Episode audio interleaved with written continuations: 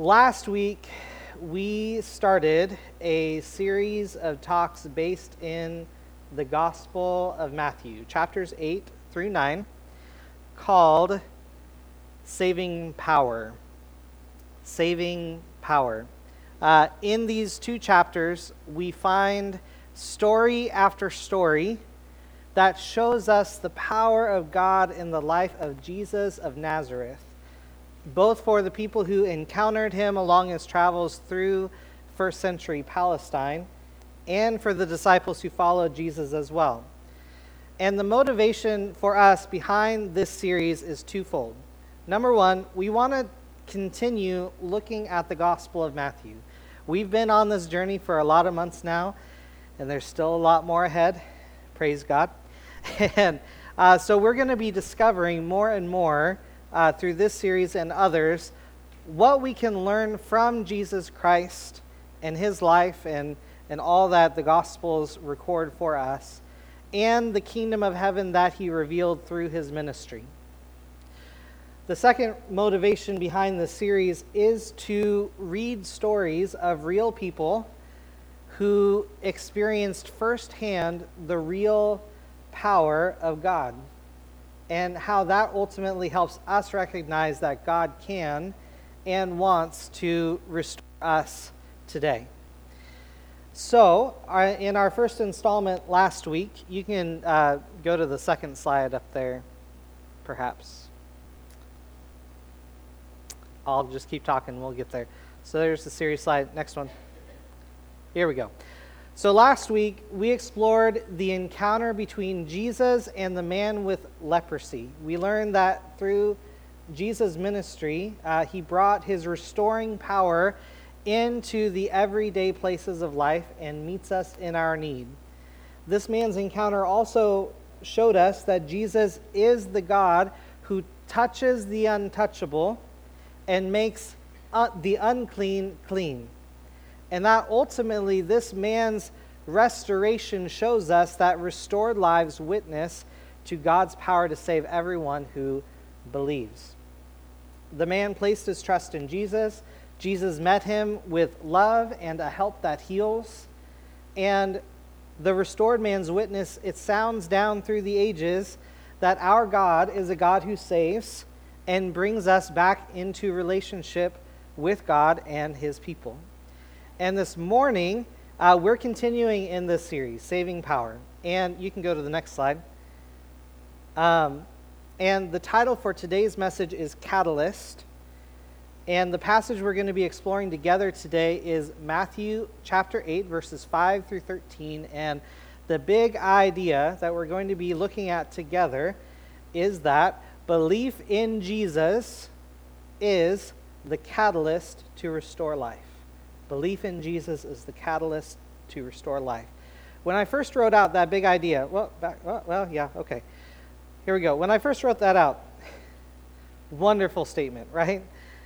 I, I did so not even thinking about all the noise that's been generated around that word catalyst.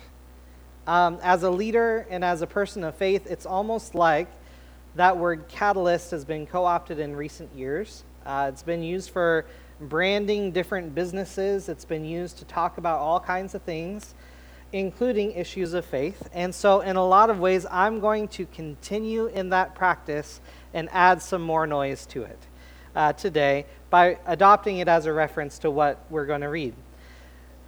So, when I went to go look up the meaning of this word, I was blown away by its technical meaning. Now you can go to that slide. Here we go. There it is. All right. So Webster's dictionary describes it this way the very first definition a catalyst is a substance that enables a chemical reaction to proceed at a usually faster rate or under different conditions than otherwise possible. Um, so it's a, a, chemistry term. I had no idea it was a chemistry term with all the ways we use it. Um, to describe other things. It describes a chemical reaction that's known as a catalyst, or catalysis, I'm sorry. And we get that idea of catalysis from the Greek word catalysis that combines two Greek words together kata and luo. Kata means down or against or to destroy something, and luo means to loosen. So, this chemical or object or substance thing with its chemical makeup, it encounters against another chemical and a reaction takes place. And usually uh, there's some kind of, you know, uh, temperature change in some way. Um, you know, sometimes it, it can cause a chemical reaction that heats things up, and so the molecules, they, they, you know, usually they're static, and then they, they start moving around and getting all excited, and then heat happens. And so, even though that's its first primary meaning, a chemistry term.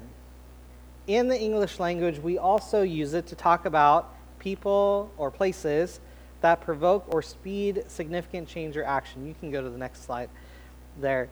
So, uh, the second definition in Webster, uh, when I looked it up online, is that it's an agent that provokes or speed significant change or action. So, that could be how we use it in the colloquial term today. So, it's, you know, for example, in on the slide there, you know, those people bringing their aid to, I think that was in the midst of the pandemic because they all have masks on and, you know, they, uh, you know, they're handing out food. And so they were uh, literally being like agents of some kind of significant change in people's lives who otherwise didn't have food or other resources. And we saw a lot of that uh, throughout the pandemic, did we not? Now, how this all relates to our passage today, uh, and even to the series that we're going through, is that we all experience some amount of death or decay. There's an old adage that says, as soon as you're born, you start dying. and wherever you're at today, we all need restored life. Whether that's physical, emotional, or spiritual, restoration is the change we need. And I would submit to you today that the catalyzing agent that is belief in Jesus is what will not only make it possible, but actually affect change in your life and the lives of those around you. Now, you may agree or disagree with that idea, and that's okay. Maybe you're undecided. That's okay too. Wherever you're at on that spectrum, let's find out what the Bible has to say about this idea. So if you have your Bibles, please turn with me to Matthew chapter 8. Matthew chapter 8, beginning in verse 5. We're going to take a slow walk through Scripture this morning. All right. When he, meaning Jesus, had entered Capernaum, a centurion came forward to him, appealing to him Lord, my servant is lying paralyzed at home, suffering terribly. The first thing I observe from, from these couple of verses here is that trouble transcends borders. Trouble transcends borders. You can go to the next slide right away in verse 5, we're reminded of a conflict. For us, it's way more subtle and easily missed because it's not a conflict that we're directly involved in, but the conflict is still there whether we see it or not. The conflict is this.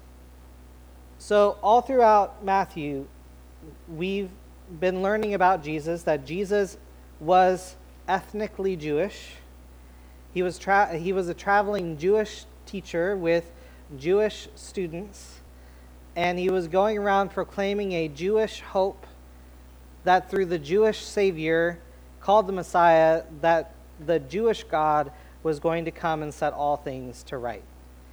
And right after Jesus' time in the wilderness, right before calling his disciples, Jesus moved to a city called Capernaum which was in the region of Galilee, uh, though I, if you look at a map, it's not right by the sea, um, like the Sermon on the Mount was. Uh, it, it wasn't a place that was occupied by the Romans, but the general culture was heavily influenced by uh, the Greco Roman thought of the day. There was a military presence there, even though the nearest legion post was in Syria to the north. Uh, and the Jewish people were an occupied people that were subject to Roman rule. And so the conflict is that here's this centurion, an officer in the Roman army, leader of a hundred soldiers. That's what centurion means. Sent, you know, a hundred cents, hundred soldiers. There you go. Uh, came to Jesus. This centurion comes to Jesus, a Jewish teacher who happens to have a reputation as someone who can make things happen. Uh, socially, politically, economically, and spiritually, Jesus and the centurion could not have been more different. And yet, this Roman officer was going through something so troubling that it moved him across the divide to come to Jesus for help. As a centurion, his life was transient. Wherever his orders led him, he would go.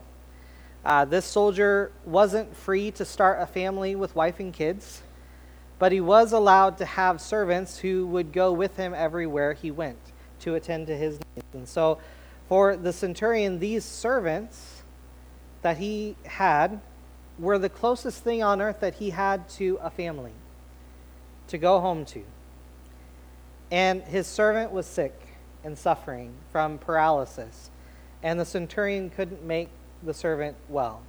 And the text today, it doesn't say all that he had gone through to get the servant help in the past. We don't also know, you know, how long the servant had even been paralyzed, if it was something that had just suddenly come on that day, if it was something that maybe had been going on for a few weeks or a few months or, you know, potentially a few years. Um, but what we do know is that this man was willing to cross the borders of convention to bring his troubles to Jesus. And when it comes down to it, I believe we can all relate to the centurion. Because the same truth that trouble transcends borders, that led the centurion to Jesus in the first place, that same truth also crosses the border of 2,000 years since that encounter first took place. You have troubles. I have troubles. Everyone has troubles. It could be, you know, you, you could have personal troubles, maybe someone uh, near uh, to us, like family or friends, are having an issue. Maybe it's something that's going on at work, or maybe it's something that's going on in the community or the country, or something that's impacting us uh, globally from a global scale, trickling on down. We all experience trouble day in and day out things beyond our control and even things beyond our power to do a lick of anything about it, right? Now, do we go about trying to problem solve or troubleshoot? Are we racked with anxiety or fears or paralyzed by the weight of it all? Those are natural responses, and it's okay for you to not be okay and it's also okay for you to get help. For me, what, what challenges me most in this passage is that, you know, when I face troubles of all shapes and sizes, right? Uh, troubling times, do I get to the place, like the centurion, where my first thought then is to come to Jesus with my stuff? Or do I get so wrapped up in trying to fix my own uh, it on my own that I fail to let my troubles transcend my borders to, and I forget to take it to the Lord? And that's a challenging thought. So let's see what happens next. Picking up in verse 7. And he said to him, This is Jesus speaking back to the centurion, I will come and heal him. But the centurion replied, Lord, I am not worthy to have you come under my roof. But only say the word, and my servant will be healed. For I too am a man under authority, with soldiers under me, and I say to one, Go, and he goes, and to another, Come, and he comes, and to my servant, Do this, and he does it. Well, stop there. Here we go. All right, this shows me that uh, Jesus' word carries a powerful promise. Jesus' word carries a powerful promise. You can go to the next slide. Uh, Jesus' first response was a promise to come and heal the servant. But that was met with immediate resistance and actually shows us a bit about where the centurion was coming from in his relation to Jesus. So, first, the centurion believed in the incredible worthiness of Jesus. Jesus was so worthy that this high ranking Roman officer felt unworthy to welcome Jesus into his home. You know, this centurion, he had every legal right and privilege to assume a superior position and think that this Jewish subject would be fortunate to be invited into his home. And yet he actually assumed that lower position, placing Jesus above him in all things. Isn't that amazing? The second thing we see is that the centurion believes that Jesus' spoken word is enough to bring healing to his servant. Even though Jesus was ready to cross that cultural, conventional divide to physically go to that servant, the centurion saw that Jesus' word was weighty and, and powerful and also restoring. The third thing it shows us is that the centurion believed in Jesus' authority to make things happen. Uh, so much so that he relates Jesus' level of spiritual authority with his own experience of uh, military authority, if you will, because at his commander's authority, he is commanded to go and he has to go. That's why he doesn't have a family in the first place, right? Um, and, you know, if his commander tells him do this task, he has to do it. By extension, those under his influence, like those hundred other soldiers or his servants, when he just gives the word to go and do according to what he said, they have to go do it. And so, with the utmost respect, the centurion places Jesus in high esteem and authority. And in that place, believing that Jesus' word carries with it a powerful guarantee. If Jesus says it, it's going to happen. Jesus was a man of his word. And this makes me think of the saying, Scout's honor. Uh, for a number of reasons growing up, I was never a scout. Sorry.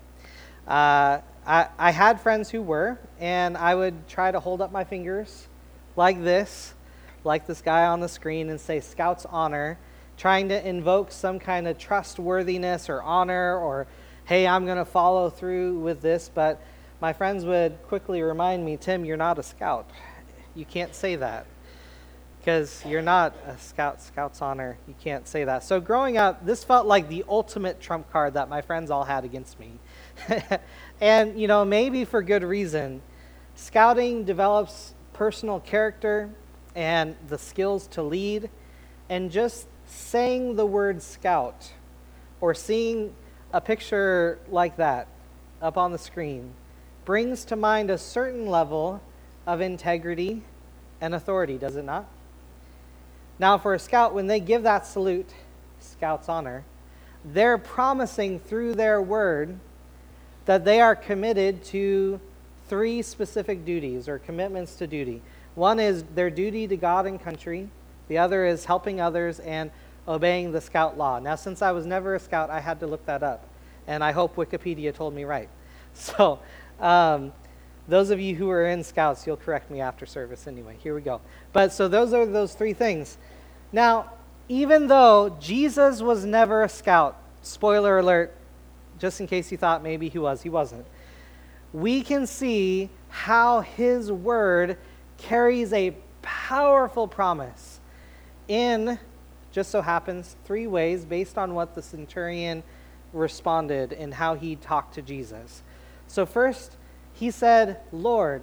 He called Jesus Lord. Jesus is Lord. He is a person of authority, he is somebody to be respected. He is worthy of that honor. Second is that Jesus has the power and ability to help. And third, according to the Hebrew scriptures, Jesus' purpose as the Messiah was to rescue and restore. So, with all that honor and all that authority, Jesus' word carries a powerful promise. And so, from the centurion's statement in verses 7 through 9, we're invited to see Jesus as a man of his word. Jesus says we can believe it. And this means that we can trust him with our troubles and we can trust him to help. So let's go ahead and keep going in verse 10. So when Jesus heard this, he marveled. Can you imagine that? Jesus marveling at what this man said. Jesus marveled and said to those who followed him, Truly I tell you, with no one in Israel have I found such faith. I tell you, many will come from east and west and recline at table with Abraham, Isaac, and Jacob in the kingdom of heaven, while the sons of the kingdom will be thrown into the outer darkness. In the place, or in that place, there will be weeping and gnashing of teeth. What this shows me is that, next slide, there is room at the table for all through faith. There's room at the table for all through faith. In the middle of this encounter with the centurion, Jesus takes the opportunity to speak some truth to his disciples. This was a teachable moment, and Jesus took full advantage of it. What did you learn? Here you go. So let's unpack what Jesus said to his disciples. For starters, he placed the faith of the centurion above any of his own people, above the Pharisees, above the religious elite, above the priests who even ministered in the temple, above any and every other person he'd ever met. The centurion's faith was unmatched. And next, Jesus goes on to teach an amazing truth about the kingdom of heaven. In Jesus' kingdom, there are going to be many people there, and they will gather. And in the kingdom of heaven, they will break bread and commune around a table with the likes of the founding fathers of the Jewish faith, Abraham, Isaac, and Jacob. But then Jesus draws a very clear distinction. While all this is going on, the party's going, the food's just getting consumed, people are laughing, all, you know, they're just hanging out with Abraham, Isaac, and Jacob. A sight. You know, clear distinction. While all that's going on, the sons of the kingdom, or how he describes them, sons of the kingdom, will be thrown out into the outer darkness away from the kingdom. This means that there is something about the people at the table that qualifies their place at the table. Now, in that teachable moment, Jesus places the quality of faith over and above the quality of natural descent. Which brings us to see that the table in the kingdom of heaven is much larger, yet also more limited than his disciples had ever imagined. So, what Jesus is ultimately saying is that in the kingdom, we will all be related through faith. In that all who put their faith and trust in the king are welcome at the table, along with the likes of Abraham, Isaac, and Jacob. People who have done us wrong, people we clash with, people who get on our nerves and annoy us, even you and me this morning, we're all invited to the table. There's room at the table for all through faith. And this would have been a hard truth for the disciples to swallow because some of them were Jewish nationalists who wanted to kick Rome to the curb and kick him out of the country of the promised land. Because that also means that if there's room at the table for all through faith, and that means that this centurion, who Jesus has just elevated his faith above all of Israel, that centurion could be at the table too. Not because of any merit on his own, only because he has placed some measure of faith and trust in Jesus to save. I think one of the most beautiful pictures of the Christian faith is coming around a table together to share some food. That's why I love potlucks. That's why I was really happy to reinstate it soon after becoming pastor here. I, I love in Acts 2:42 it says that the early church devoted themselves to the apostles' teaching and the fellowship and the breaking of bread and the prayers. There should always be food, especially good food, right? Spiritual and physical food. And so, as a picture of that future kingdom of heaven, none of us have earned a place at the table but we are all invited by grace through faith. That's it. Which makes the family and the table really big in the kingdom, but also exclusive to people who have put their faith and trust in Jesus. Now, let's see what Jesus has to say next. Picking up in verse 3, uh, not verse 3, verse 13. Here we go. And to the centurion, Jesus said, Go let it be done for you as you have believed. And the servant was healed at that very moment.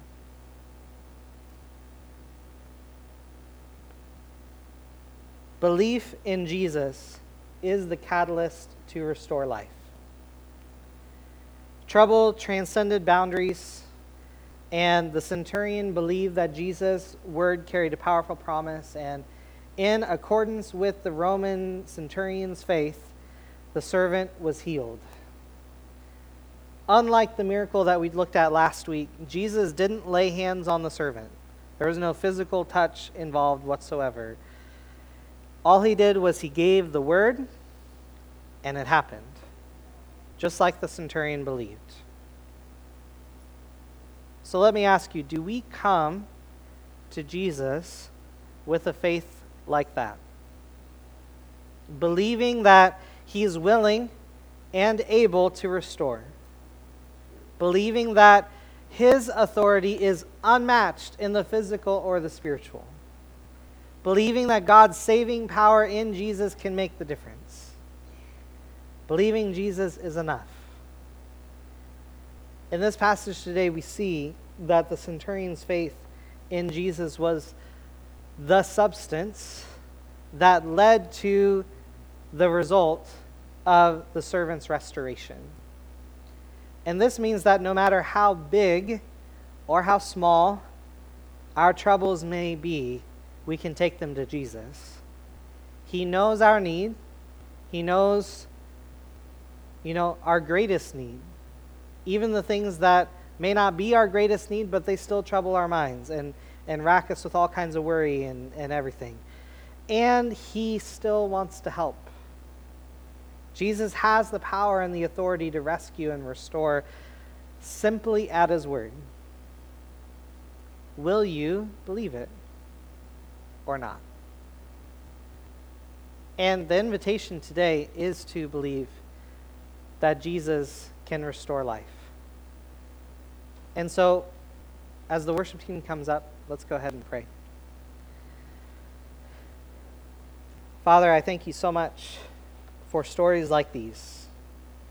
I thank you for times when we get to hear and especially read about testimonies where your power is released and lives are changed. God, thank you so much that the centurion got the gumption up to go to Jesus. I wish I, I could catch the replay, and I guess we will in heaven, when, uh, you know, just to see that moment where Jesus was so marveled at this man's faith. God, please forgive me when I don't think to come to you first. Or I get pretty far down the line and I think, well, I guess I'll just go to God. In prayer. God, please forgive me for those times. For all my friends here today, God, we, we all need a special touch from you. We need that encouraging word. We need that healing word from you. And so, Lord, whatever we're going through right now, each of my friends here this morning, I pray that you would step in and that you would undertake on their behalf.